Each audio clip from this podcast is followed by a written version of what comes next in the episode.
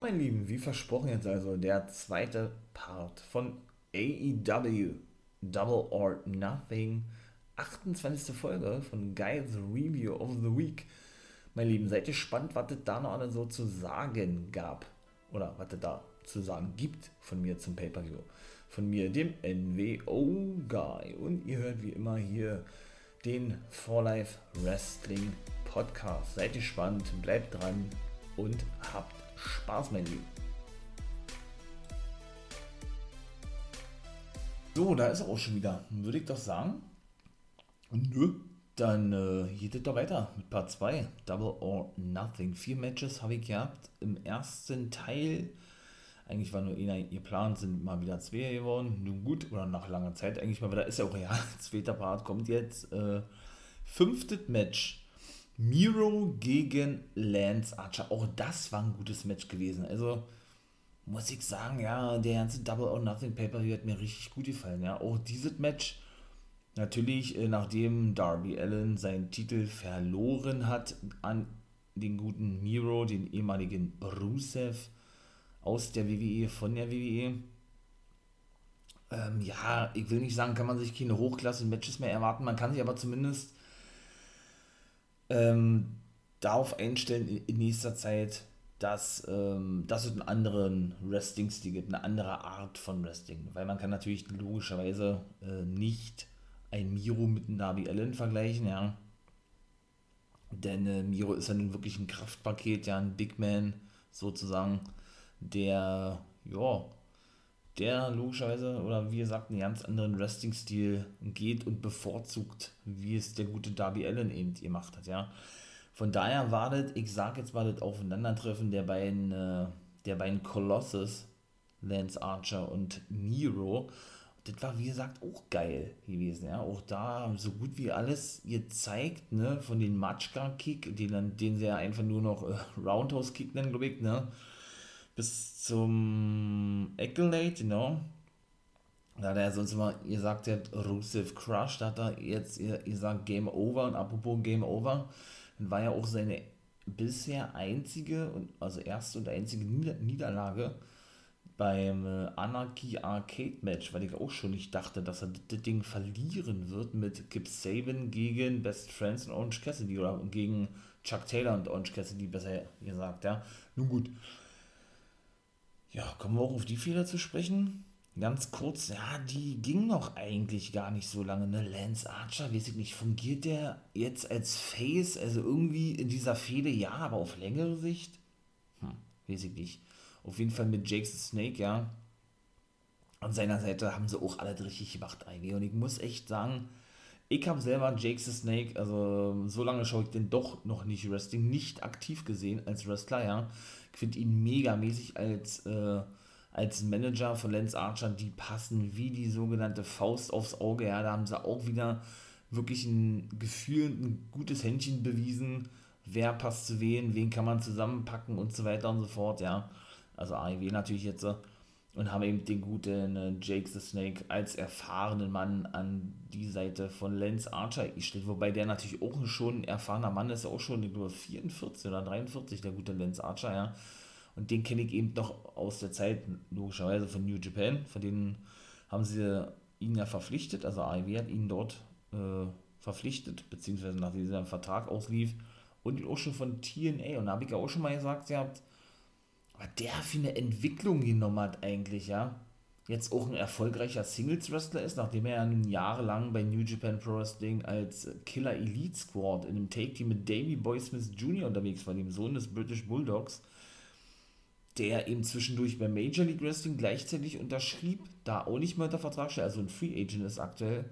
Ja, und und was der eben noch aus sich gemacht hat, meine ich mal, ja, aus seinen limitierten Wrestling-Skills, die er bei TNA hatte und schon verschrien war als Big Man, der nichts drauf hat, der hat nicht zu einer großen Karriere bringen wird oder so, ja, muss ich echt sagen, mein lieber Mann, also erstes ideale Beispiel dafür, gerade was die Big Mans betrifft, dass man noch den Kritikern oder den sogenannten Experten Lügen strafen kann, ne?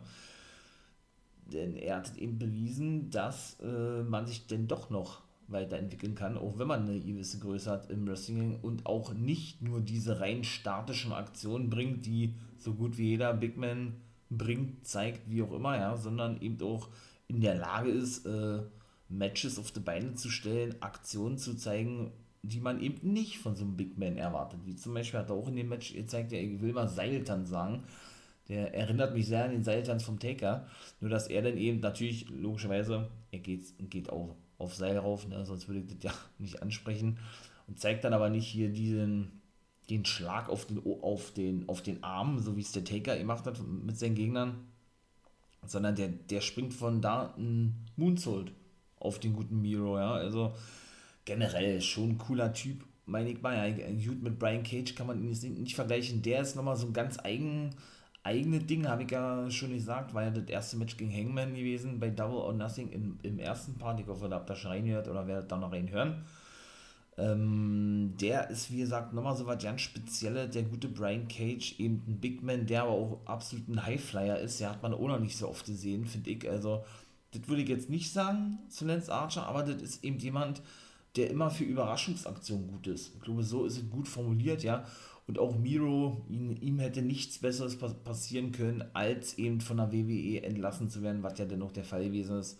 Und dann eben, oder um dann eben zu AEW zu wechseln. Also der blüht da einfach nur absolut auf und bekommt da endlich den verdienten Run, den verdienten Ruhm, dem ihn in der WWE verwehrt blieb, beziehungsweise den er schon gehabt hat, aber den WWE nicht wirklich auszunutzen wusste oder ausnutzen wollte, wie auch immer, konnte. Und ja, von daher feiere ich das, finde ich geil. Miro, the best man, ja, hat auch dann schlussendlich seinen Titel verteidigt mit dem Accolade. Da hat er wirklich Lance Archer zur Aufgabe gebracht. Hat er überhaupt schon mal aufgegeben bei AEW, der gute Lance Archer? Ich glaube nicht. Also war auf jeden Fall schon sehr überraschend gewesen.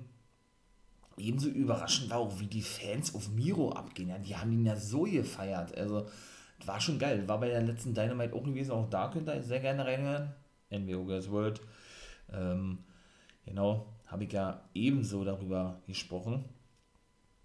Ja, und wie gesagt, das war schon, und da war es schon geil gewesen, wie die Fans auf den abgegangen sind, ja, auf den Heel Miro eigentlich, sowas kommt ja auch immer mal vor, ja, dass Fans eben die Heels auch megamäßig feiern, in dem Fall ist es genau, ich finde sowas geil, man muss nicht immer nur die Faces, die Guten sozusagen anfeuern, man kann auch mal die Heels anfeuern.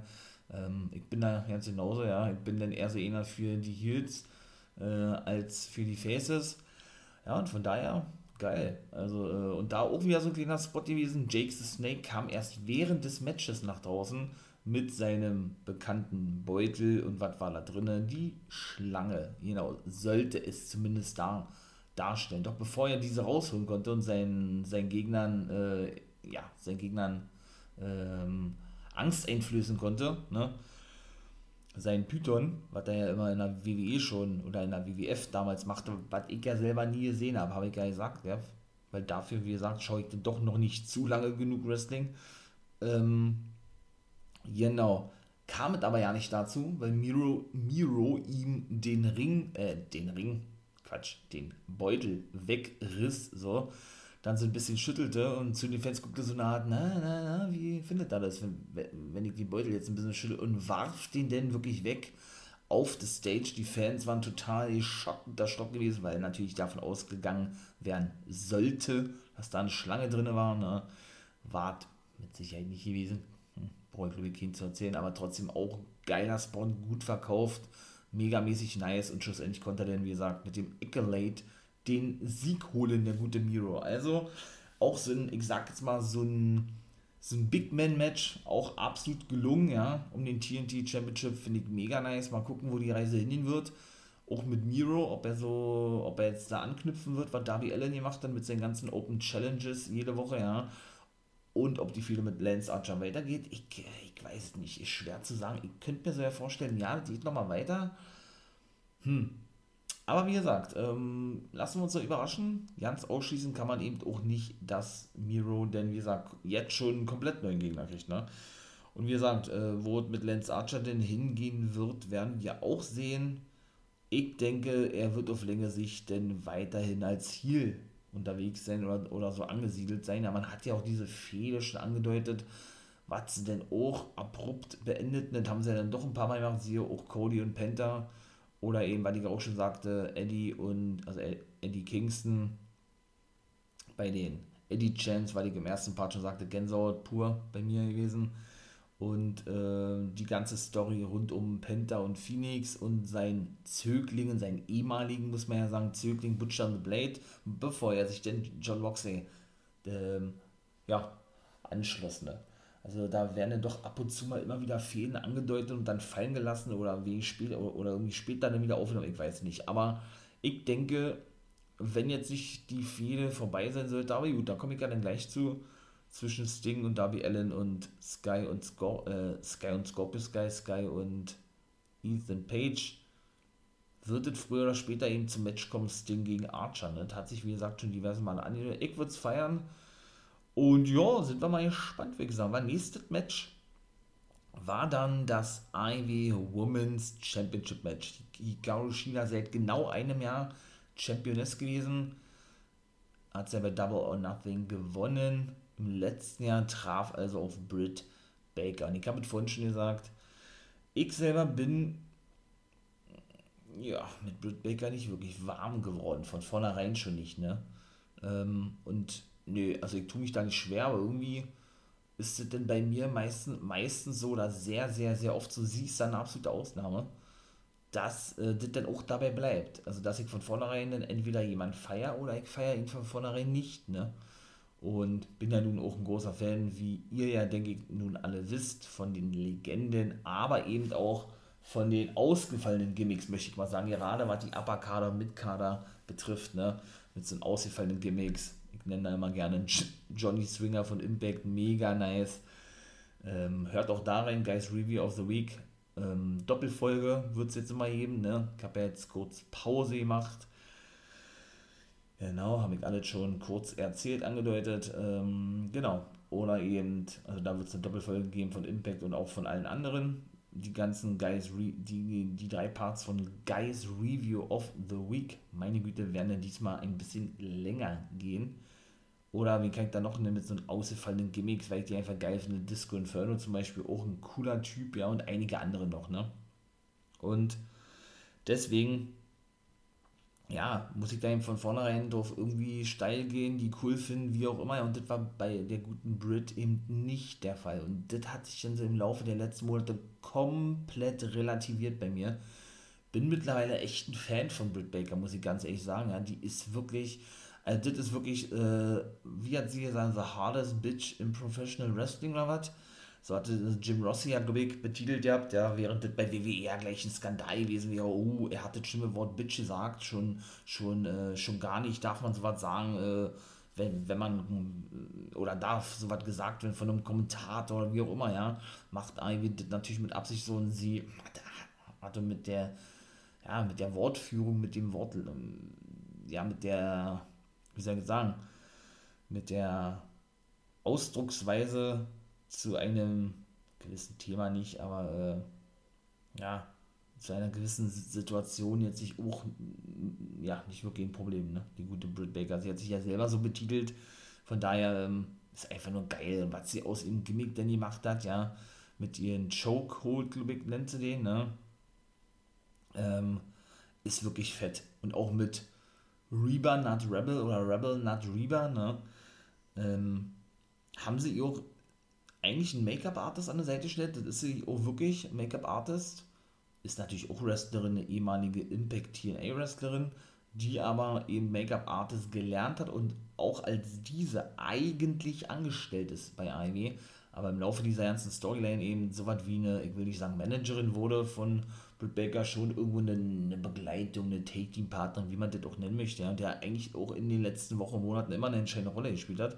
So war denn hier nämlich auch gewesen. Sie kam dann wieder mal mit ihrer Krücke nach draußen, die jetzt auch schon praktisch so was wie das Markenzeichen der beiden sind, beziehungsweise ja, so ein festes Utensil ist, was sie denn gerne benutzen, beide, oder in dem Fall Reba, not Rebel, oder Rebel, not Reba, oder aber, ja, das doch dann immer mal gerne mit nach draußen bringen, nachdem sie ja eigentlich wirklich verletzt gewesen ist, ne? Und eben mit dieser Krücke nach draußen kam, sie ist natürlich nicht mehr verletzt, Rebel, ne? aber bringt dann trotzdem die Krücke immer weiter, ich sag jetzt mal, als Waffe mit nach draußen.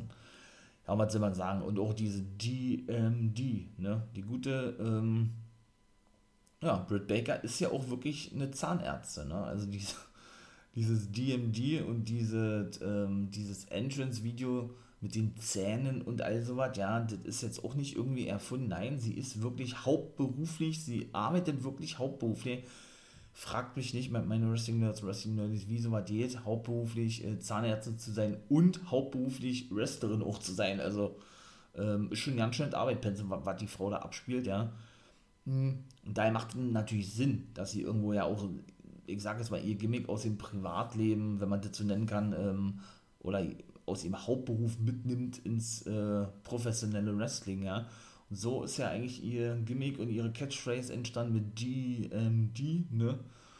Ja, und eben alles drumherum, was sie eben, ja, so an Catchphrases loslässt und so weiter.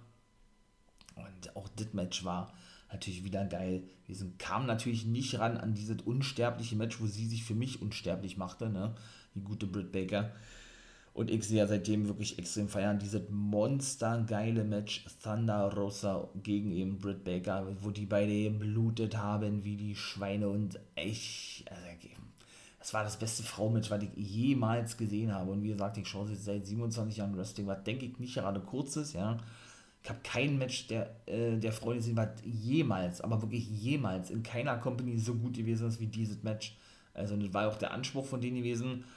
Und auch generell, was da für Aktionen drin gewesen sind und was die eingesteckt haben von Stuhlschläge, Schläge mit der Krücke und boah, dann sind sie durch den Tisch geflogen mit einem Piledriver und einem Thunderdriver, glaube ich, ne, einen Thunder Rosa. Es war krank, es war einfach nur krank gewesen. Es war krank, da braucht man gar nichts mehr zu sagen. Also, und spätestens dort hat sie sich eben für mich unsterblich gemacht und es stand für mich zumindest von vornherein fest, ich werde es auch, wie gesagt, in Zukunft mal tun, so ein Preview, da habe ich ja 2 Mal gemacht, den Weg, der ihr jetzt regelmäßig machen bei allen Pay-Per-Views, denn ihr könnt euch ja nochmal, wie gesagt, bei Twitch vorbeischauen, würde ich mich sehr freuen über Montag, Dienstag, Freitag, immer ab 0 Uhr, ich weiß, es ist nicht gerade früh, ne, aber ich werde diese Live-Reactions machen zu den jeweiligen Wrestling-Themen, hätte ich beinahe gesagt, zu den jeweiligen Wrestling-Ligen, ne, würde mich freuen, wenn ihr da vorbeischauen würdet, denn wie gesagt, da mache ich gerne auch mal, bevor ein Pay-Per-View kommt, so ein kleines Preview, so ein Stündchen immer oder 2 Stunden Wrestling-Talk, mal so eine Stunde, 2 Stunden ungefähr, ne? Und dann kommen die eigentlichen Reactions und ja, ich will das mal in Zukunft machen, wie gesagt, so ein richtiges Preview vor dem Pay-Per-View und dann eben das Review, meine ich mal, ja, sodass man dann wirklich mal die Matchcard komplett durchgeht, eine halbe Stunde oder was, irgendwie so ein Special-Podcast, gucken wir mal, ja. Und da war für mich nicht klar gewesen, aber ich habe eben gehofft gehabt und es war auch irgendwo nötig gewesen und es kam dann auch wirklich so und ich habe mich megamäßig gefreut darüber, dass der Titel wechselt und Britt Baker sich endlich neue Championess nennen darf und Hikaru Shida entthront und genau so war es dann auch gewesen.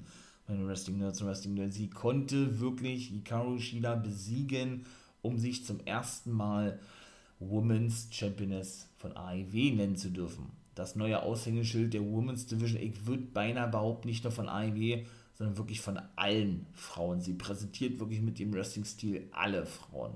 Das muss man wirklich so klar sagen. Also das ist wirklich sowas von geil. Hätte ich nicht gedacht, dass ich mal so über Britt Baker spreche, ja. Nicht, weil sie vom Charakter her nicht so meins, aber sie hatte mich von vornherein, wie ich gerade schon sagte, nicht abgeholt, ich will mich nicht wiederholen. Ne? Aber wie gesagt, hat sich komplett geändert. Ich bin da froh drüber, dass das so gekommen ist, wie es nun gekommen ist. Ja? Ich feiere das, ich freue mich, wie es weitergeht mit Britt Baker, weil sie eben auch so einen gewissen Moment immer erzeugen kann. Nicht nur auch mit den Promos, aber so generell immer so ein gewisses Etwas hat, was die Fans auch mitzieht. Das hat man auch gesehen, die haben die auch absolut gefeiert, wie im Miro zuvor schon den als Monster hier, ja. Und ja, die bringt eben so eine ganz bestimmte Note in diese Women's Division bei AEW seit der Roma-Zeit mit rein, was eben wirklich einzigartig ist und was eben wirklich, die Fans auch komplett abholt und anspricht. Ne? Und das ist eben das Geile daran. Halt mal fest,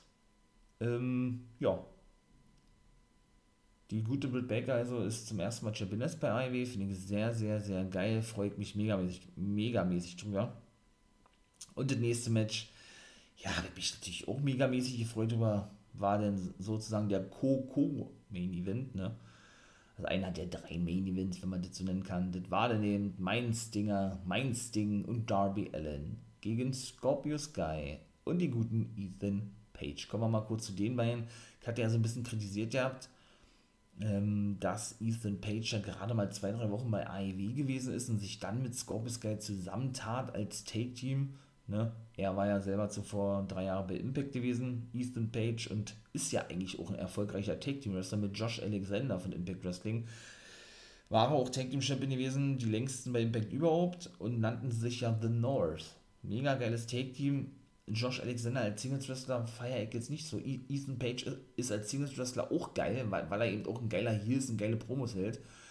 Und er kritisiert ja nach, ich glaube, 3 Auftritte bei AEW, gemeinsam dann mit Scorpio Sky backstage sitzend und davor auch alleine, dass er doch keine Beachtung gefunden habe in den letzten Wochen seit dem Debüt und so weiter und so fort. Und für mich war, so habe ich es damals gesagt, und ich findet auch heute noch so, einfach nur dämlich gewesen, dass man so irgendwo eine Storyline startet, in dem Fall, ja, ein neues Take-Team bildet mit Sky und Page, weil, ne, ich meine mal, er ist seit 3 Wochen bei AEW.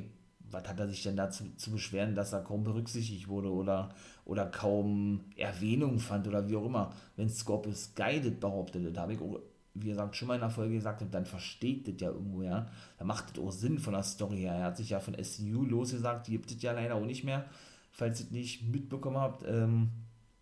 Denn genau, Frankie Kazarian und Christopher Daniels mussten sich ja nach ihrer Niederlage gegen die Young Bucks, das war die Stipulation in dem Match gewesen, auflösen. Ne? Und seitdem nennt sich ja Frankie Kazarian, wie hat er gesagt, The Elite Hunter.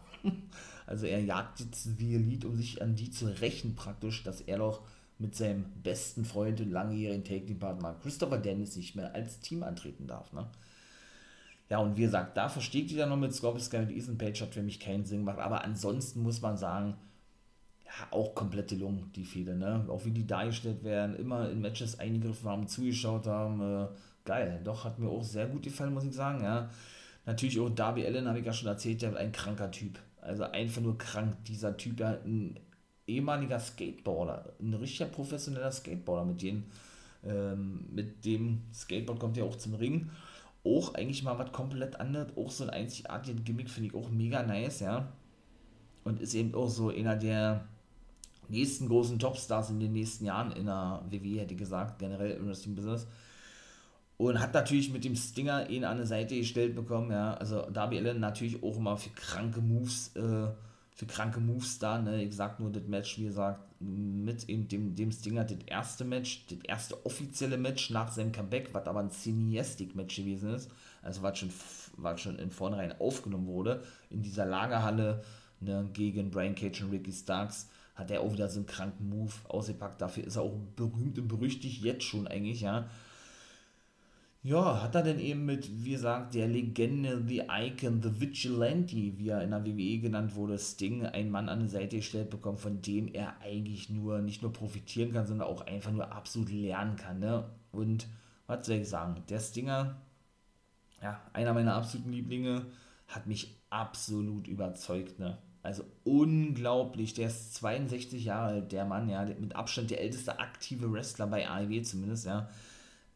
Der hat ja nichts eingebüßt, aber wirklich gar nichts eingebüßt von seiner Agilität, von seinen generellen Wrestling-Skills, ne? Während man bei anderen dann wirklich, wirklich das sieht oder eben auch sehen würde, dass sie eingerostet sind, wie man ja eher so schön sagt, ja.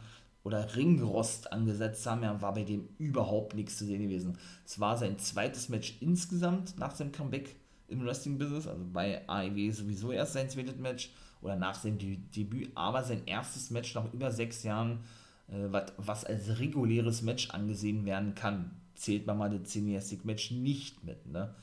Und was soll ich sagen, das war einfach geil gewesen.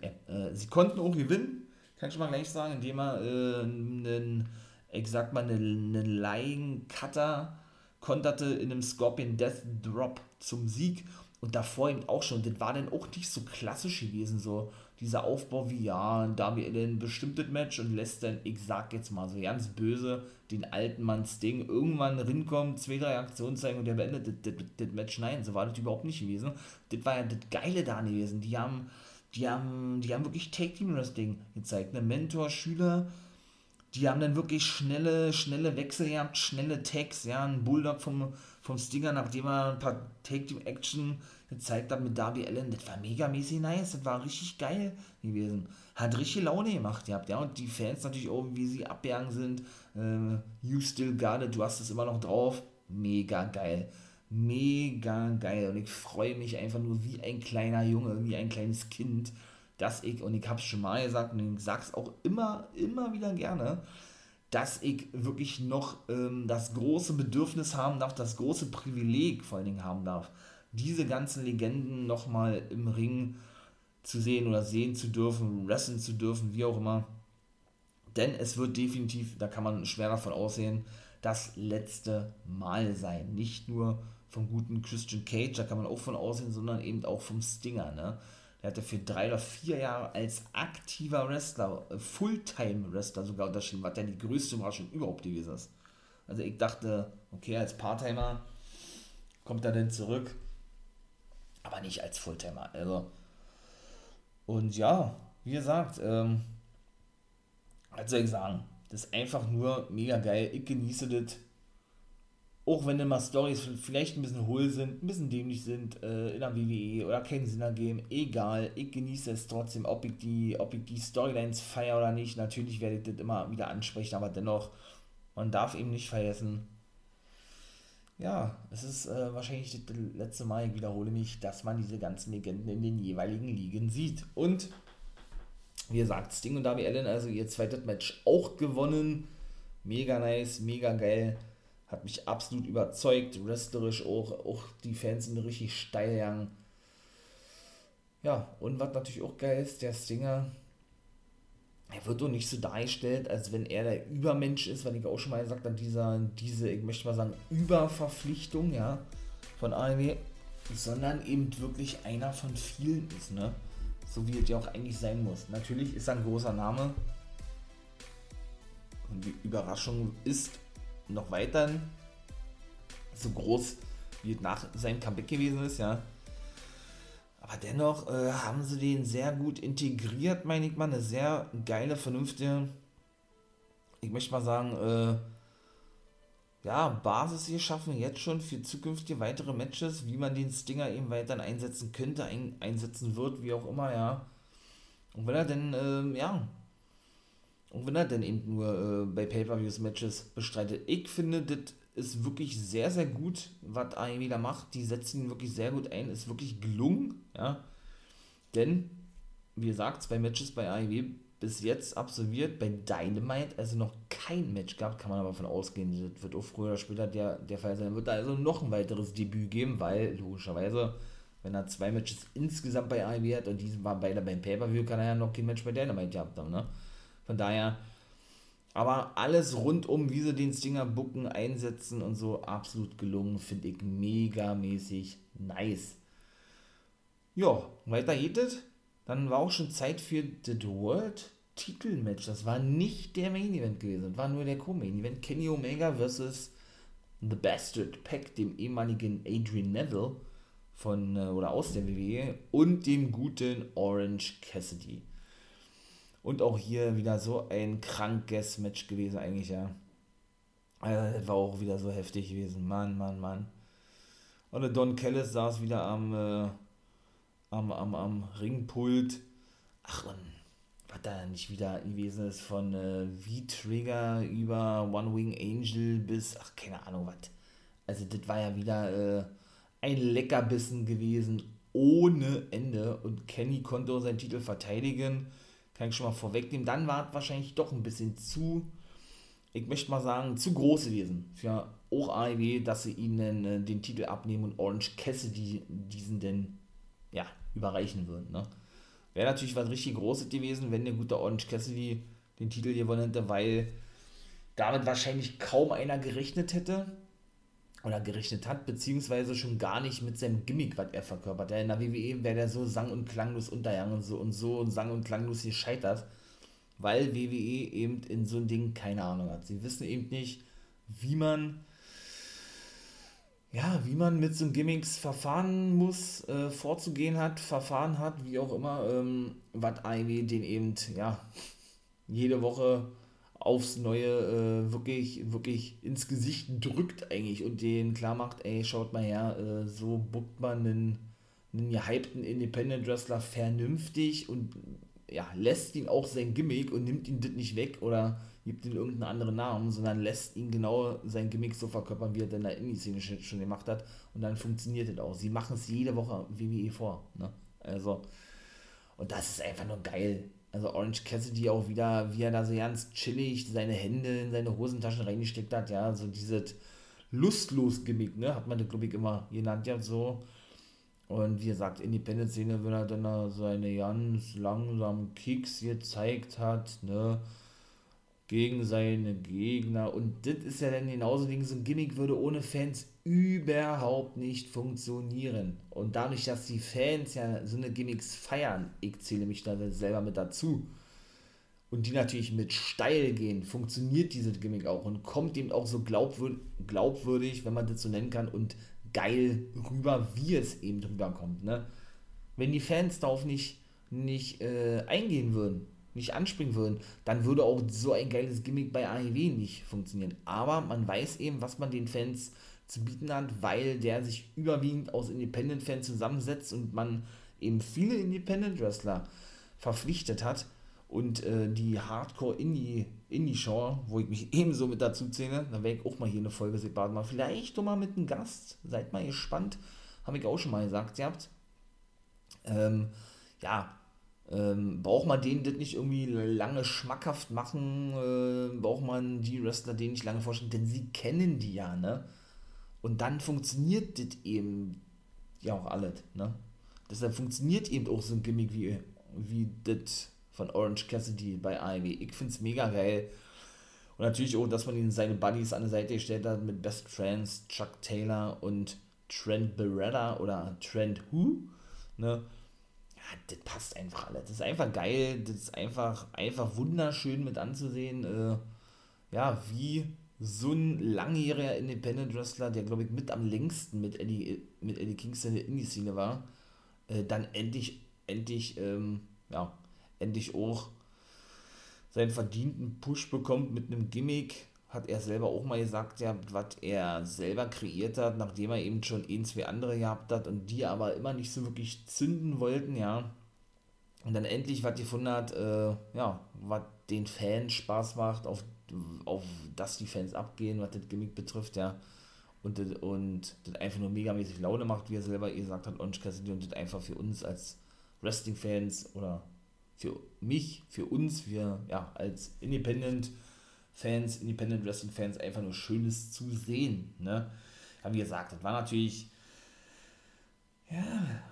wieder geil gewesen. Seht ihr, was ich vergessen habe, noch zu erwähnen? Natürlich waren die Good Brothers, die griffen natürlich schon in das Match der Bucks ein, ne? Sex Ferguson und Karl Anderson nennt sich, weiß ich jetzt nicht, auf jeden Fall Sex Ferguson, natürlich der gute Big LG, genauso geil. Kann ich euch auch nur wärmstens empfehlen, aber erstmal komme ich jetzt kurz dazu. Und da griff nämlich der gute Frankie Kazarian ein und prügelte sich mit Karl Anderson in den Backstage-Bereich, siehe The Elite Hunter, nennt er sich ja nun, oder so nannten die Kommentatoren ihn. Und die kamen dann nämlich ohne mal raus mit Kenny Omega und feierten ihn dann ohne Ende und so weiter und so fort, ja. Und wie gesagt, er hat den Titel verteidigt gehabt. Und wer ist Sex Ferguson? Warum komme ich darauf zu sprechen? Ganz einfach. Auch die Good Brothers, ja, da werde ich auch mal eine separate Folge zu machen. Lange Rede, kurzer Sinn, werde ich mal ganz kurz drauf eingehen. Haben ja nun auch eigene Shows, die sie veranstalten, mit den Talk and Effin Shop. Ist auch, glaube ich, jetzt eine neue Folge rausgekommen. So alle 3-4 Monate machen sie mal ein Pay-Per-View, guckt auch mal gerne darin. Fight TV. Megamäßig geil. Megamäßig lustig, unterhaltsam. Die nehmen da alles auf die Schippe, ne? So ein bisschen Jackass für Wrestling-Fans, würde ich beinahe behaupten, ja.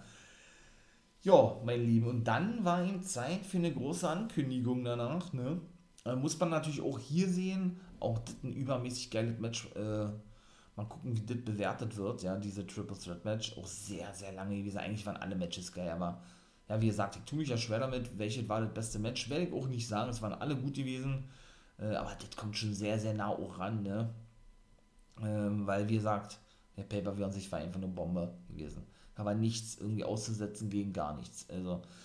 Dann kam eben die große Ankündigung zum Thema, was ich im ersten Part schon sagte, AEW Rampage geht dann an den Start, eine gleichwertige Show, so haben sie jedenfalls gesagt, ja, zu Dynamite. Wird man auch sehen, wie sie das machen. Wird es da auch ein eigenes Roster geben, so wie bei Raw und SmackDown, werden Wrestler auch bei beiden Shows auftreten können? Wie gestaltet sich das überhaupt? Sind wir mal gespannt. Ich lasse mich überraschen, wie ich immer so schön sage, ja. Und genau dafür haben sie einen neuen Kommentator verpflichtet und dort vorgestellt, der aber auch gleichzeitig, der hat Tony Schiavone gesagt, der macht ja mal so eine Big Announcements, ne, für AEW, haben sie ihn auch gleichzeitig verpflichtet als Trainer für die Talente bei AEW. Und wie gesagt, ich freue mich, ne, dass auch dieser Typ jetzt wieder regelmäßig zu sehen ist. Und das war dann auch schon so ein Schocker gewesen für die Fans, ja, die gingen da auch gut schnell, obwohl das sehr, sehr, sehr, sehr kurz, ein Minütchen oder was, wenn überhaupt. Ja, war nämlich auch eine WWE-Legende gewesen, WWE Hall of Famer, damals auch sehr überraschend aufgenommen für mich in der Hall of Fame, auch nie offiziell seine Karriere beendet und auch ein langjähriger WWEler, siehe The Big Show mit 21 Jahren, meine ich nur, ja, der letzte aktive Wrestler, der noch von der WCW übrig blieb. Ja, ist natürlich die Rede jetzt von guten World Strongest Man, Mark Henry, genauso ist es. Diesen Namen darf er also wohl benutzen, weil er, denke ich, die Copyright-Rechte auch daran hat, an The World Strongest Man. Natürlich auch sehr geil, im Gegensatz zu Paul White, The Big Show, No More BS, sag ich nur, oder Giant Show, wie ich ihn ja immer nenne. Ist der gute Henry also nun auch als Kommentator tätig für Rampage, als Color-Kommentator, also glaube ich auch als zweiter Kommentator, aber das haben sie glaube ich nicht gesagt. Naja, gucken wir mal, wie das da weiterhin mit Big Show, ist ja auch Kommentator, ne, bei AEW Dark Elevation allerdings, da ist er Color-Kommentator, praktisch Kommentator Nummer 2 hinter Tony Schiavone, aber der hat ja nicht nur einen Vertrag als Kommentator, sondern auch als Wrestler unterschrieben, als Fulltime-Wrestler. Bin ich ja mal gespannt, wann der sein Debüt geben wird, bei Dynamite, AEW an sich, bei dem Pay-Per-View, wie auch immer, ne. Jetzt also sein alter Buddy, sein bester Freund Mark Henry, also auch bei AEW, aber eben nicht als Wrestler, sondern als Trainer und Kommentator bei AEW Rampage. Auch er also hat die WWE verlassen, war also auch schon seit 6 Monaten, wie er gleich in einem Interview bei Busted Open Radio danach sagte, ein Free Agent gewesen, seit 6 Monaten knapp, der gute Mark Henry. Und ja, da muss man sich dann wirklich auch fragen bei der WWE, da muss man die dann auch wirklich dafür kritisieren, im Moment mal so eine langjährigen Leute nicht nur gehen zu lassen, sondern auch denen keine neuen Verträge zu geben, anzubieten, angeboten zu haben, wie auch immer, ja. Verstehe ich selber überhaupt nicht. Ich habe ja nun auch schon in diverse Folgen das mal angedeutet, ihr habt und so gesagt, das schaut ihr ja mal bei Insta vorbei, da werde ich jetzt auch dann hoffentlich täglich auch mal was bringen, newsmäßig und so was. Hatte ich ja eben auch schon gesagt, dass Mark Henry vom Comeback steht. Ich dachte natürlich in der WWE, siehe eben doch Christian, ne? Und er sagte und bei ihm war die Begründung nicht die gewesen, dass er einen würdigen Abschluss für seine Karriere finden würde, so wie es der Stinger gesagt hat, sondern bei ihm war es gewesen, er habe das Gefühl, dass er in seiner Karriere die Talente nicht genug overgebracht habe, sodass sie den nächsten Step gehen können oder die nächsten großen Männer, Leute, wie auch immer, werden können. Ne? Das ist der Grund für ihn. Kurz nach seinem 50. Geburtstag, den er Anfang Juli feiern wird, nochmal für ein Match zurückzukehren. So war seine Aussage gewesen. Dann wird das Match, denke ich mal, auch bei AEW stattfinden. Er sprach auch explizit nur über dieses eine Match zuvor. paar Monate zuvor hat er nämlich schon mal ein Interview eben und da hieß es nämlich noch, er will für eine letzte Storyline zurückkommen gegen Randy Orton. So war seine Aussage gewesen. Siehe eben diese gesamte Geschichte rund um die Legendentöter-Story, als eben Randy Orton ja den guten Mark Henry und den RKO verpasste und ihn ja praktisch zur Liste mitzählte, die er besiegt habe, was die Legenden betrifft, ne? Da brachte sich Mark Henry eben für sein letztes Match ins Gespräch gegen Randy Orton. Würde natürlich keinen Sinn ergeben, oder ja, das, was er denn danach sagte, siehe, er wolle Talente overbringen, weil er das verpasst hat, sag ich mal, ja, ergibt natürlich keinen Sinn mit Randy Orton, hätte aber Sinn ergeben von der reinen Story her, siehe Legende gegen Legendentöter, ne? Kommt also auch nicht mehr zustande, genauso wie mit Christian, dass der nicht nur mit Orton nicht mehr fehlen wird und auch kein Take-Team und keine Take-Team-Champions mehr werden wird mit Edge, was ich ja vermutet hatte und gehofft hatte, geträumt hatte.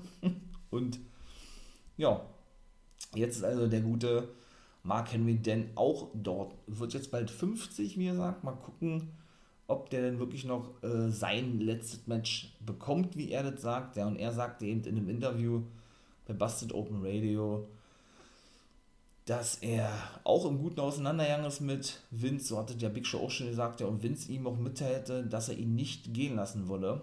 So ähnlich war er mit The Big Show eben auch gewesen, aber er es verstehen könne, wenn er zu einer anderen Liga gehen würde. Und er nannte da auch schon explizit AEW.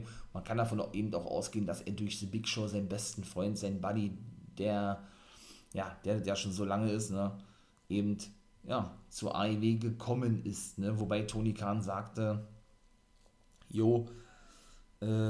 Mark Henry mit seinem Wissen kann uns, wie hat er gesagt, absolut bereichern und er ist zudem ein guter Freund von mir, den ich schon eine ganze Weile kenne. Da frage ich mich doch, wo war denn dieser Mann die ganzen Jahre über gewesen? Also olle Tony Khan, wie alt ist der, 41 oder was? Also der hat ja nicht nur Ahnung vom Wrestling, das merkt man ja auch und auch die dementsprechende Kohle, natürlich auch durch seinen Papa und all sowas, ja, aber ist ja auch der Besitzer Tony Khan vom Fußballverein FC Fulham, ne, oder ist das sein Vater? Auf jeden Fall haben so noch ein Footballteam und was die nicht noch alles haben, ja. Da fragt man sich dann mal, wo war denn der gewesen die ganzen Jahre über und wie hat der die ganzen Kontakte geknüpft, wie ist der da, ja, wie ist der ein Freund geworden, wie hat er sich angefreundet mit ehemaligen WWElern, ja, war der selber bei der WWE schon gewesen oder nicht bei der WWE gewesen, aber da Backstage anwesend, hat mit denen gesprochen, ich weiß es, ich weiß es ja auch wirklich selten oder eigentlich so gut wie gar nicht, irgendwelche Auftritte außerhalb der WWE absolvieren durften, die Legenden, ne, oder vielleicht mal für irgendeine Autogrammstunde oder so weiter und das war's denn eigentlich auch, ne. Deswegen, wo war dieser Typ gewesen, Tony Khan, die ganze Zeit über, fragt man sich, ja. Also gründet AEW, wie gesagt, mit Cody und den Bucks, die praktisch seine Vizechefs sind, wobei er ja nun mal sagt, was diese reine Wrestling betrifft, sind diejenigen, die das sagen haben, weil sie eben auch diejenigen sind, Kenny und die Bucks überwiegend und Cody, die eben auf ihn zugekommen sind und eben auch diese Idee hervorbrachten mit AEW, von AEW, wie auch immer, ja. Dann hört man eben, ja, er ist gut befreundet oder sein Vater, also der Vater von Tony Khan, ist eben auch sehr eng befreundet mit Ric Flair und Tony Khan ist gut befreundet mit Mark Henry und auch schon mit The Big Show und so. Wo ich mir sage, ey, wo warst du die ganzen Jahre, Alter? Weißt du, so, das ist krass, einfach nur krass, ja. Konnte er ihn also auch konnte er ihn also auch gewinnen für AEW, ja, den guten Mark Henry. Dann sehen wir den also auch in Zukunft dort als Kommentator, aber wohl nur. So hat zumindest aktuell den Anschein. Und war ja auch noch weiter Thema gewesen in diesem Interview, was The Big Show wieder führte. Und antwortete auf die Frage, wen er gerne bei AEW sehen würde. Und natürlich Mark Henry nannte, sagte er, dass er eben, wie gesagt, noch ein letztes Match haben wolle. Und das eben auch durchaus bei AEW haben könnte. Weshalb ich eben davon ausgehe, ne, dass Big Show da eben seine Finger mit im Spiel. Und Mark Henry sagte das ja ebenso in dem Interview, weil ich ja auch schon sagte, dass er eben noch ein letztes Match haben möchte und wenn das in der WWE nicht möglich ist, dass er auch bereit sei, woanders hinzugehen, weil man muss sich mal vorstellen und feststellen, der war 25 Jahre in der WWE. Der war also noch 4 Jahre länger in der WWE wie The Big Show. und ist auch wirklich ein Eigengewächs, der ist wirklich ausgebildet worden bei der WWE, in der WWE, wie auch immer. Der gute World Strongest Man Mark Henry, ja, als World Champion habe ich ihn auch absolut gefeiert, im Take-Team mit MVP hat er mir jetzt nicht so gefallen, wo sie auch Champions waren, und dann hat er auch für mich von jetzt auf gleich zu schnell, ja, zu schnell kürzer treten müssen, oder trat selber kürzer, er ist dann gleich noch auf Fame aufgenommen worden, habe mich eben immer, ja, gefragt, ja, sieht man den dann vielleicht nochmal, weil er nie offiziell aufgehört hat, war ja auch beim Saudi-Arabien Pay-Per-View ihn mal zu sehen, glaube ich, bei einer Battle Royale oder was. Ja, und jetzt ist auch also er bei AEW, und er sagt eben in seinem zweiten Interview, Mark Henry, dass er eben schon seit über 6 Monaten eine Backstage-Rolle annehmen wollte oder angenommen hat, so. In der WWE, aber die ihn nicht so wirklich ausfüllte, weil er wesentlich mehr lernen wollte und ihm das aber immer verwehrt blieb. Also ihm das nicht wirklich näher gebracht wurde alles und ihm das nicht ausgereicht hat. Und er eben einfach mehr lernen wollte in verschiedenen Rollen, als Produzent und sowas. Und er deshalb eben immer wieder auf Vince hinging, ne? Und der ihn aber immer sozusagen abwimmelte oder ihn immer besänftigte, ruhig stellte, wie auch immer. Ja, und ihm das einfach auf den Sack ging, wenn man das mal so salopp sagen sollte. Ja. Und das eben der Grund ist, warum er eben zur AEW gewechselt ist jetzt. Wie lange er unterschrieben hat, weiß ich nicht. Haben so nicht gesagt, der Multi-ES-Deal. Ja, und wie gesagt, und das eben der Grund gewesen sei, warum er WWE nach so langer Zeit dann verließ. Ne? Ich persönlich für mich muss da aber auch Kritik dran üben. Ich freue mich, wie gesagt, dass ich die alle sehe, aber für mich ist es too much. Das habe ich auch schon mal gesagt, ja, und ich bleibe auch bei der Meinung. Ich finde too much, dass AEW einfach zu viele WWEler verpflichtet und gerade was die ältere Garde betrifft, möchte ich mal sagen, ja.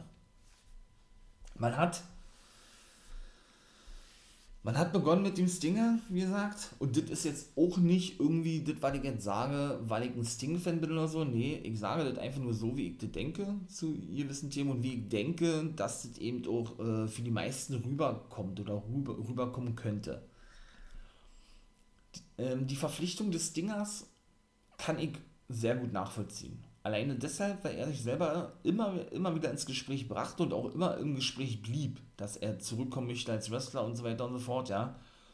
Und das einfach auch zu seinem ganzen Gimmick und zu seinen ganzen bisherigen Runs als Stinger, als Wrestler passt, dass er sich eben neuen aufstrebenden Promotions anschließt, siehe eben durch Total Nonstop Action Wrestling, heute Impact Wrestling, und diese dann eben mit seinem großen Namen bereichert. Von daher hat das für mich absolut gepasst mit AEW, ganz klar, ist auch ein Gesicht von TNT gewesen damals zu WCW-Zeit, natürlich ein alter WCWler, daher kenne ich ihn ja.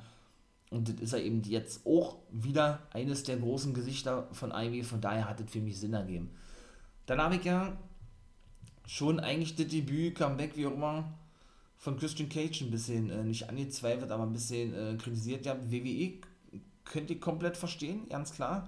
Hab mich megamäßig gefreut gehabt darüber, weil WWE ist dafür auch bekannt, meine ich mal, ja, die ganzen Legenden und alten Männer, wenn man das nochmal so krass sagen darf, zurückzuholen. Aber dass AEW dann da wirklich zuschlägt, hätte ich überhaupt nicht mit gerechnet. Und das war mir eigentlich schon ein bisschen too much. Ich kann das aber auch irgendwo so, das ist dann irgendwo so ein zweischneidiges Schwert, ne? Irgendwo verstehe ich es nicht, warum sie ihn denn noch verpflichtet haben, weil ich ihn eher lieber in der WWE sehen hätte, muss ich ganz ehrlich sagen, als Tag Team mit Edge, wie gesagt, ja. Aber irgendwo kann ich es auch nachvollziehen, weil man dann diesen Hype um Christian mitnehmen wollte und man einfach schneller gewesen ist, ne? Weil er eben auch wie Mark Henry keinen Vertrag mehr besaß, nicht mal einen Legendenvertrag in der WWE, weil man denkt ja eigentlich immer, die unterschreiben Legendenverträge oder man bekommt dann immer zu Ohren, die haben Legendenverträge und dann ist das ja gar nicht so, ne? Eben auch mit Mark Henry jetzt. Weshalb ich dann auch noch irgendwo sagen könnte, okay, ich verstehe das. Und der hat es ja nun auch noch absolut drauf, ne? Und wo waren wir eben die letzten 7 Jahre gewesen? Habe ich ja im ersten Part schon gesagt, ja. Und das irgendwo auch noch nachvollziehen kann. Aber bei The Big Show und Mark Henry, muss ich ganz ehrlich sagen, oder bei Paul White, seinen bürgerlichen Namen, kann ich es nicht verstehen. Nicht nur, dass sie langjährige WWEler sind, Big Show, wie gesagt, der letzte aktive WCW-Wrestler, der noch zu den Zeiten der WCW übrig blieb in der WWE, sondern ja, für mich selber hat es eben einen faden Beigeschmack. Für mich ist es einfach too much, muss ich sagen, dass AEW so viele wirklich dann ältere Wrestler verpflichtet, gerade von der WWE. Weil halten wir mal fest, sie haben jetzt, wenn man mal Mark Henry mitzählt, Big Show kann man da nicht mitzählen, 3 Wrestler aus dem Ruhestand geholt. Mark Henry, Christian Cage und Sting. Wobei Christian ja nun schon zurückgekehrt war in der WWE, aber ja eben eine ganze Weile schon nicht wrestelte, ne? Dann haben sie natürlich mit zwei langjährige Wrestler aus der WWE verpflichtet, mit Big Show und Henry. Gut, Christian müsste man eigentlich auch mitziehen, und wenn er in 7 Jahren Pause gemacht hat oder seine Karriere beendet hatte, dann sind es dann doch 3, ich sag trotzdem mal 2, weil 21 und 25 Jahre sind schon eine ganz schöne Zeit, ne? Natürlich, oben mit The Big Show irgendwo ein alter WCWler, ne, versteht man das und sowas. Siehe TNT, was ich zu Sting sagte. Ja, und dann holt man aber, wie gesagt, zusammen, und das ja gerade mal in den letzten, lasset 6 Monate gewesen, gleich vier, natürlich große Namen im Wrestling-Business, aber 4 ja wirklich ältere Wrestler irgendwo, ne? Die eigentlich in dieses gesamte Konzept von AEW überhaupt nicht reinpassen. Denn AEW ist gemacht worden, und das hatten sie auch damals gesagt, ihr habt, und ist eigentlich erschaffen worden für die Independent Wrestler, ne? Sie wollten das Wrestling-Business verändern, was sie jetzt auch schon gemacht haben, für mich zumindest, ja. Ganz klar. Auf eine Art und Weise, wie man das wahrscheinlich schon lange nicht mehr gesehen hat. Das waren die Aussagen von Young Bucks, Kenny und Cody gewesen. Und eben auch von Chris Jericho, ne? Der eben von vornherein mit dabei gewesen. Und der ist da zum Beispiel auch so ähnlich wie das Ding. Der passt da eigentlich auch sehr gut rein, weil der sich auch sehr gut an die Gegebenheiten anpassen kann. Er hat auch immer gesagt, ein Wrestler muss sich neu erfinden und darf nie stehen bleiben. Und deshalb hat er auch Y2J komplett abgelegt, das Gimmick. Und eben den Demogod erfunden sozusagen. Und die hätte im Leben nicht damit gerechnet, dass das erstens so funktioniert und dass er überhaupt nochmal mit fast auch 50 und so einer erfolgreichen Karriere nochmal so einen zweiten Frühling hinlegen kann und erleben kann. Das muss man mal auch so klar sagen, ja. Ja, und dann, wie gesagt, verpflichten sie eben AEW einen älteren Wrestler nach den anderen, meine ich mal, ja. Das spiegelt einfach nicht mehr das Konzept wider, für was sie eigentlich standen damals, ja. Wie gesagt, für mich ist es too much. Und sie sind da auch komplett von ihrer Ausrichtung weggegangen, ja. AEW, wie gesagt, eigentlich eine Wrestling-Liga gewesen für die ganzen alteingesessenen neuen Independent-Wrestler, Shooting-Stars in der Independence, natürlich auch mit Wrestlern aus anderen Ligen, die enormes Potenzial haben und was sie aber in den jeweiligen Ligen nicht ausschöpfen dürften und so weiter und so fort, ja. Ist eben für diese, die gerade nannte, praktisch erschaffen worden, diese Liga, ja, und dann, wie gesagt, verpflichtet man vielleicht doch aus dem Hype heraus oder wie auch immer, immer mehr ältere Wrestler. Ich glaube auch nicht, dass die letzten gewesen sind, ja. Und weiß ich nicht, geht dann auch für mich eine komplett andere Richtung, ja. Was die Ausrichtung oder, ja, der Ausrichtung angeht, wie man es eigentlich geplant hatte. Ich finde es nicht geil, muss ich sagen, weil AEW hat es auch gar nicht nötig. AEW hat es nicht nötig, einen Mark Henry zu verpflichten, auch wenn er nur als Kommentator tätig ist. Man kann davon ausgehen, wenn er sagt, er will noch ein Match haben, dass er auch noch ein Match haben wird. Also, oder auch ein Big Show. Braucht man auch nicht verpflichten. Auch irgendwo einen Christian Cage nicht, ja. Ein Sting, wie gesagt, verstehe ich, aber den hätte man auch nicht zu 100% verpflichten müssen, ja. So, das sind eben alles so, die hätten auch noch woanders wresteln können, ne. Und da definitiv auch nochmal große Verträge unterschreiben können. Von daher muss man sich auch meiner Meinung nach zu Recht dann der Kritik ausgesetzt sehen oder die Kritik gefallen lassen, dass man eben so ein bisschen abgetan wird als zweite WCW oder als zweites TNA-Roster, ne? Ja, hab's ja eben auch schon, kann ich irgendwo nachvollziehen, wenn denn sowas gesagt wird, ja, weil wie gesagt, AEW hat's nicht nötig, aber es muss ja einen Grund geben, warum sie das eben machen. So, das war das Thema von mir noch gewesen, dann ist so gleich Schluss, Main Event, wie gesagt, Stadium Stampede Match, überragend. Geil. Inner Circle konnte wirklich gewinnen, um es mal vorwegzunehmen, gegen Pinnacle 1-1, also wird also noch ein Finale-Match geben, kann man glaube ich von aussehen. Überragend gewesen. Die Spots, die da wieder eingebracht haben, es war so geil gewesen, hast du so noch nicht gesehen, ne? Und das erinnerte mich wirklich an so einen Bud Spencer-Film eigentlich, ja? Die ganzen Aktionen, die man da sah, ja? Also die ganzen Aktionen mit dem Flipchart ins Gesicht reindrücken von Jericho gegen MJF und generell auch so, weiß ich nicht, diese Schlägerei in einem Lager, in einem Kühlhaus und all so was, ja, und wie diese Aktionen gezeigt wurden und so, das erinnerte mich wirklich an den Bud Spencer-Film, war einfach nur geil gewesen, ne? Also war wirklich fett gewesen. Natürlich kümmerte sich Hager um Wardlow, ne? Die waren wirklich in so einer Tiefkühltruhe, in so einem Tiefkühllager dann wirklich auch teilweise unterwegs gewesen, ja. Und Sammy Guevara gegen Sean Spears, der saß praktisch in einem eigenen Raum, wo nur Stühle nicht aufgestellt waren, aber eben Stühle drin gewesen sind, ja. Also hatte man dann auch explizit für ihn dann was konstruiert, irgendwann ist er verfolgt worden von Sammy Guevara. Er war auch gewesen, der ja, das Match verlor für Pinnacle, was Sammy ihn coverte, denn er dachte, er hätte Sammy nicht nur gefesselt mit Handschellen, sondern eben auch sozusagen besiegt, ne? Indem er auch ja, ihn an so ein Regal im Lager fesselte. Ich dachte, da kommt denn der Stab dann noch zum Einsatz, war aber nicht der Fall gewesen. Und AEW ist eben auch bedacht, nicht immer so die gleichen Spots zu zeigen, ne? Auch mal andere Sachen zu zeigen, auch mal Sachen zu zeigen, die man so noch gar nicht gesehen hat im Wrestling-Business, ne?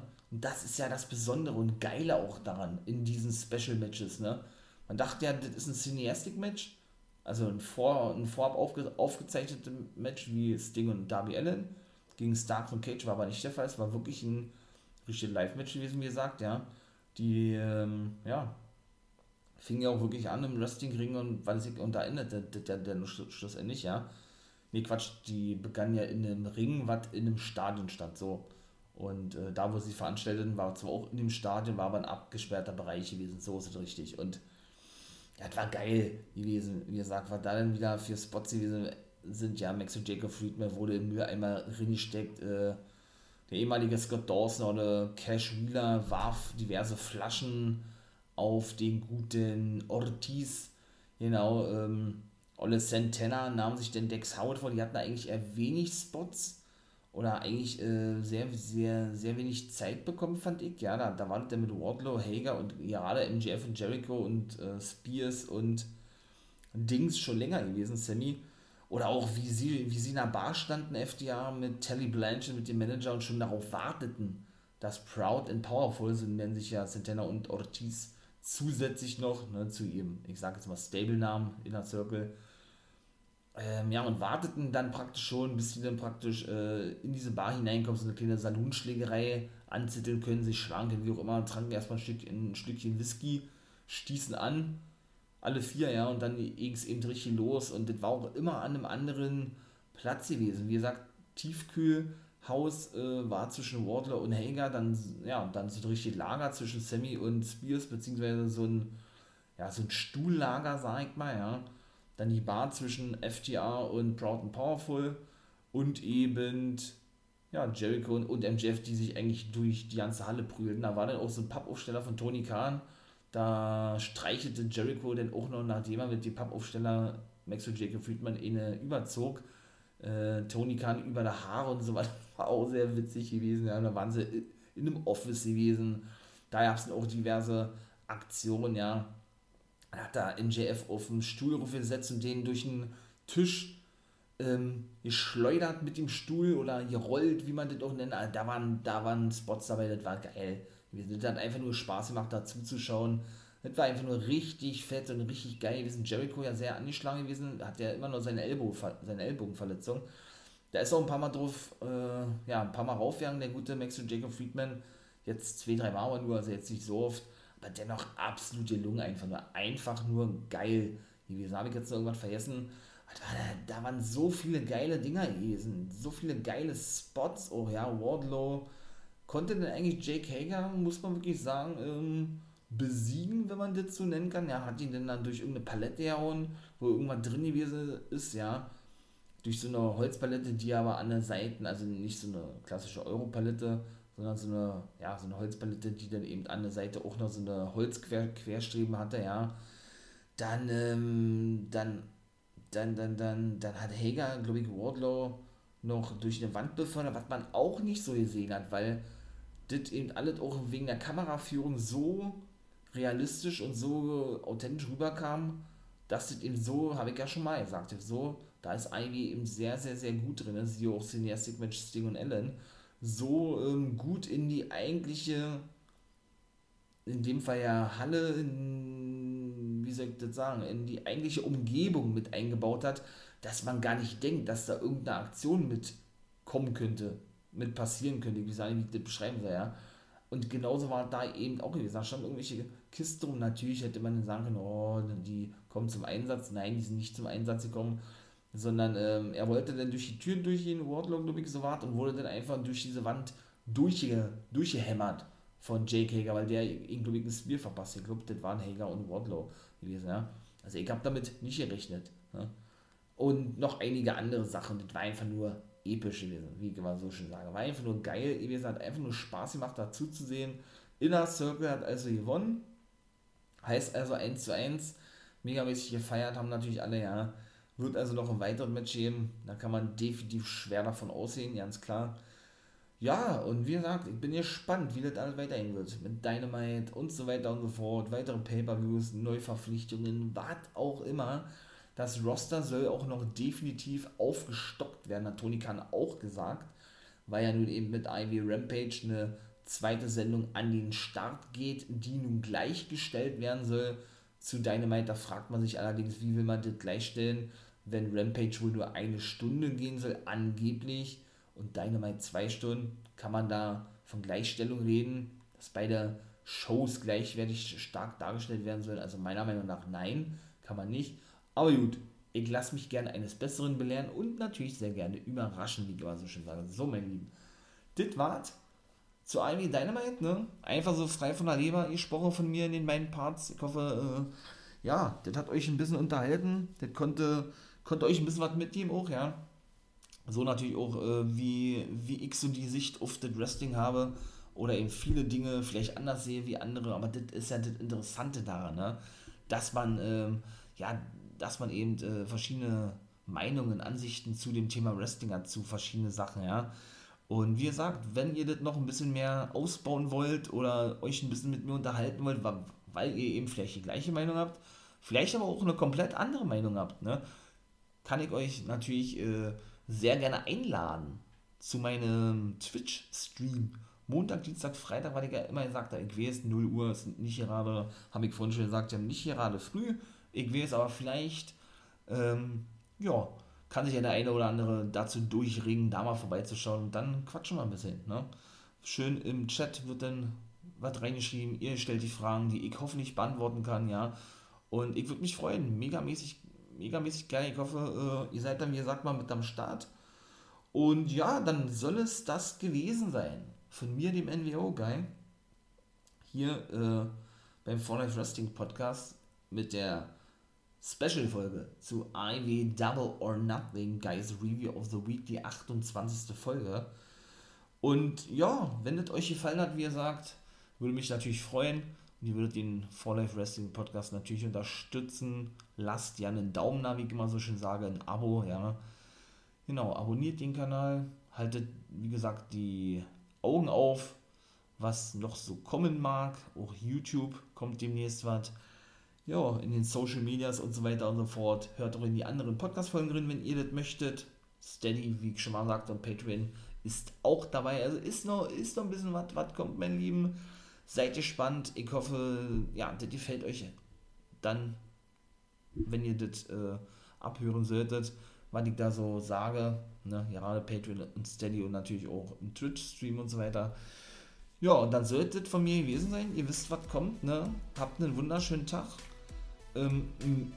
Too sweet in die Runde, so wie ja nun immer der Fall ist, ne? Bleibt gesund, achtet auf euch und auf eure Mitmenschen und in diesem Sinne ein Become a Guy.